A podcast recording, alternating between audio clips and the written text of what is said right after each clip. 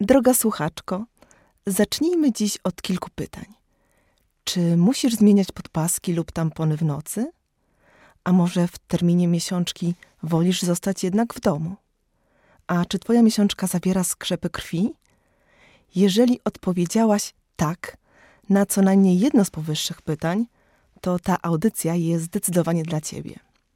Dziś spotkanie w kobiecym gronie, bo i temat najbardziej kobiecy z możliwych miesiączka i to na dodatek ta obfita.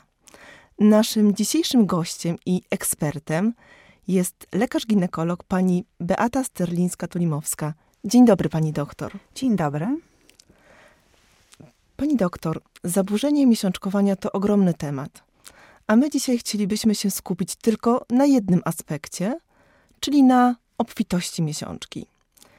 Zadanie pierwszego pytania jest e, szczególnie trudne, bo prawdopodobnie nada bieg całej rozmowie. Ale może zacznijmy od y, pytania, które nurtuje zapewne wiele kobiet. Czy obfita miesiączka to choroba, czy raczej tylko taka forma braku fizjologii? Sama miesiączka jest procesem czysto fizjologicznym. W prawidłowych warunkach miesiączka trwa 4 do 6 dni i w tym czasie kobieta traci od 30 do 80 ml krwi.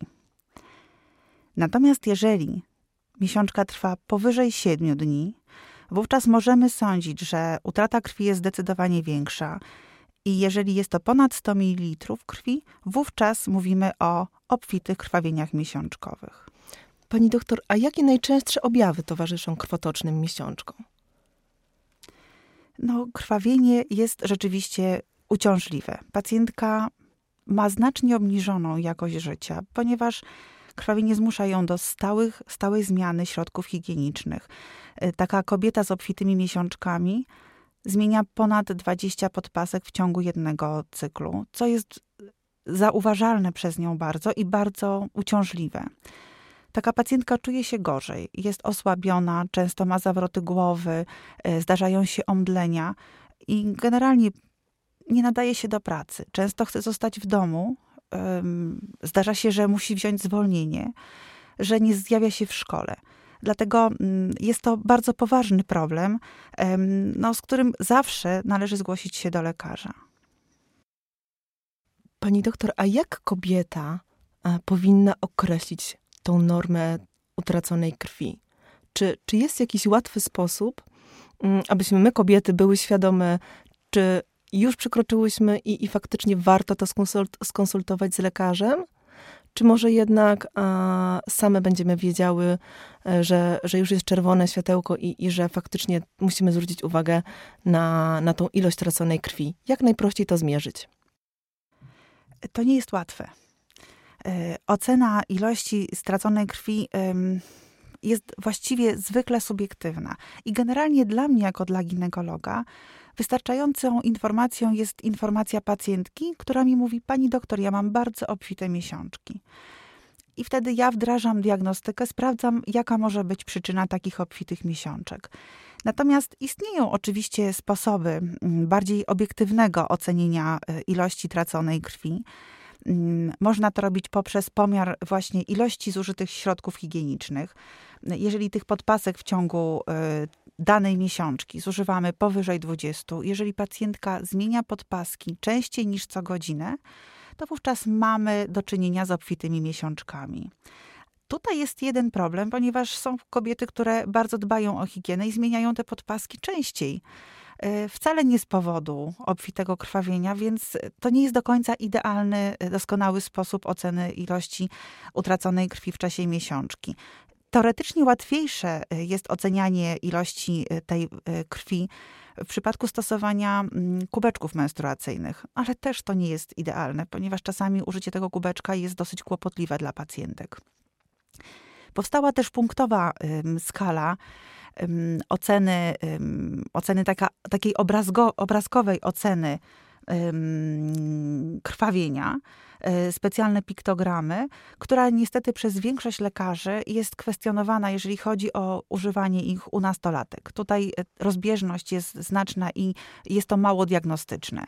Możemy też stosować metody laboratoryjne, y, czyli ocenę stężenia ferytyny, ocenę stężenia hemoglobiny przed miesiączką i po miesiączce. I to będzie bardziej dokładne, ale nie stosujemy tego w codziennej praktyce. Pani doktor, czy można zatem stwierdzić, że nadmierne krwawienia miesiączkowe to choroba, którą można leczyć?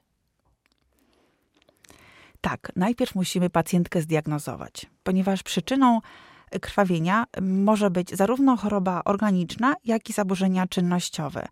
W przypadku zmian organicznych mogą to być mięśniaki, które są łagodnymi zmianami w mięśniu macicy. Powstają też w związku z zaburzeniami hormonalnymi.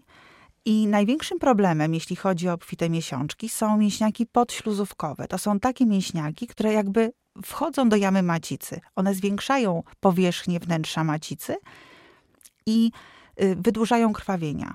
Także jeżeli jest to mięśniak, należy zawsze rozważyć jego usunięcie.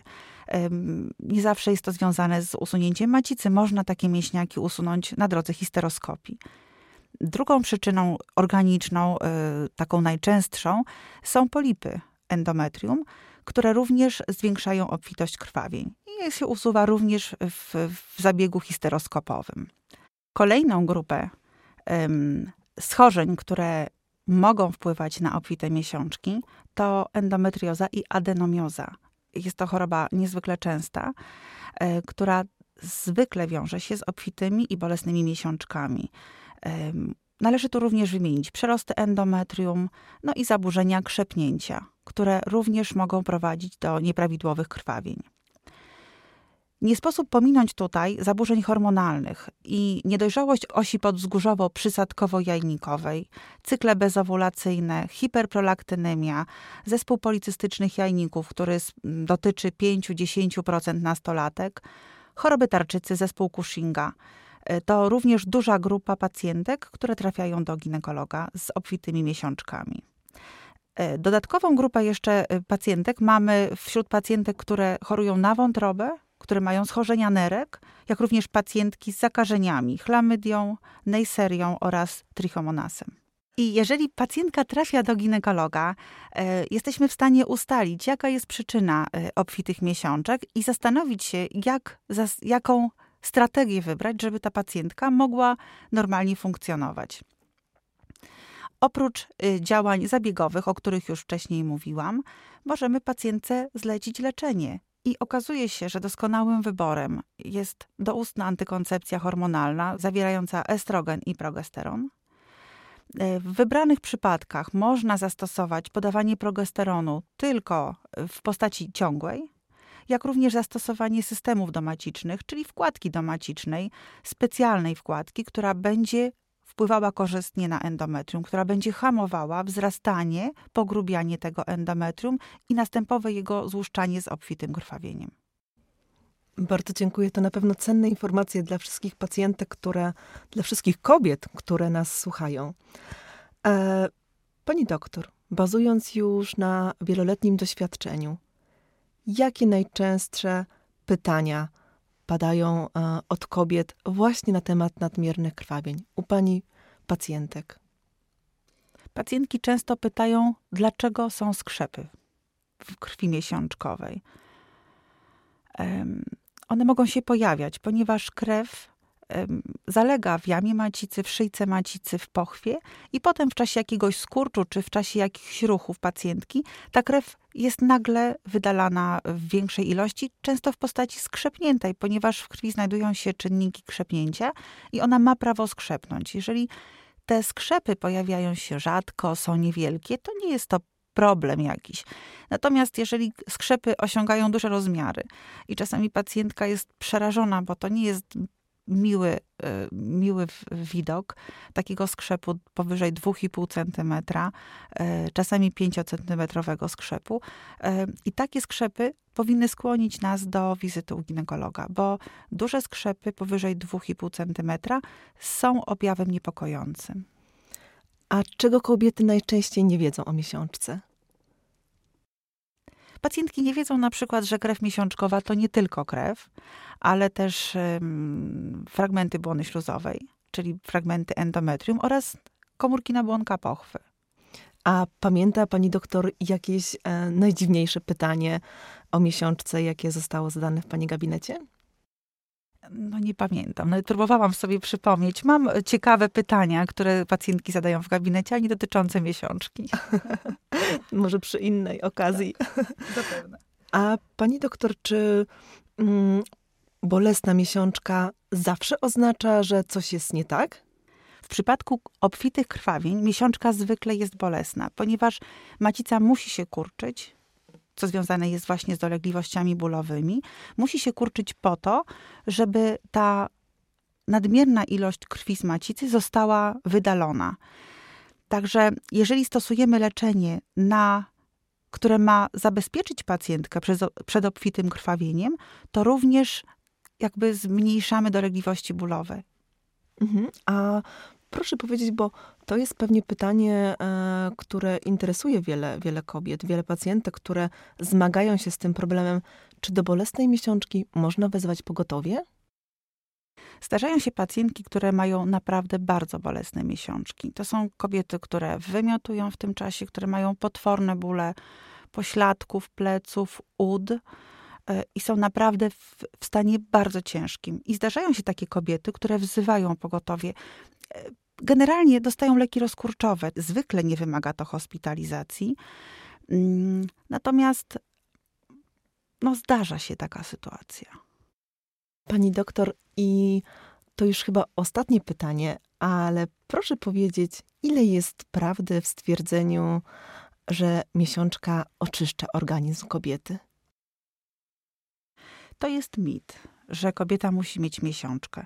Ten mit nadal funkcjonuje w społeczeństwie i jest pewna grupa kobiet, które koniecznie chcą miesiączkować, które nie akceptują terapii hormonalnej, która jakby zabiera im miesiączkę ale miesiączka nie jest konieczna, żeby oczyszczać organizm kobiety. W tej krwi miesiączkowej nie ma nic złego i jeżeli pacjentka nie krwawi, to nic złego się w organizmie nie dzieje. Miesiączka nie jest kobietom potrzebna. Okazuje się, że tam, gdzie w grę wchodzi kobiece zdrowie, nie ma prostych tematów. A miesiączka, mimo że to zjawisko jak najbardziej fizjologiczne, to obciąża organizm i wszelkie odstępstwa od normy należy zgłaszać lekarzowi tak jak w medycynie ogólnej, tak i w ginekologii. Im wcześniej rozpoznamy nieprawidłowości, tym skuteczniej możemy je leczyć. Pani doktor, bardzo dziękujemy za te cenne informacje i liczymy na to, że kobiety i wszystkie pacjentki, które zmagają się z tym problemem, będą miały coraz większą świadomość i będą wiedziały, jak zadbać o siebie i poprawić swój komfort i jakość życia. Dziękuję bardzo. Z panią dr Batą Sterlińską-Tulimowską rozmawiała Anna Król-Kotan.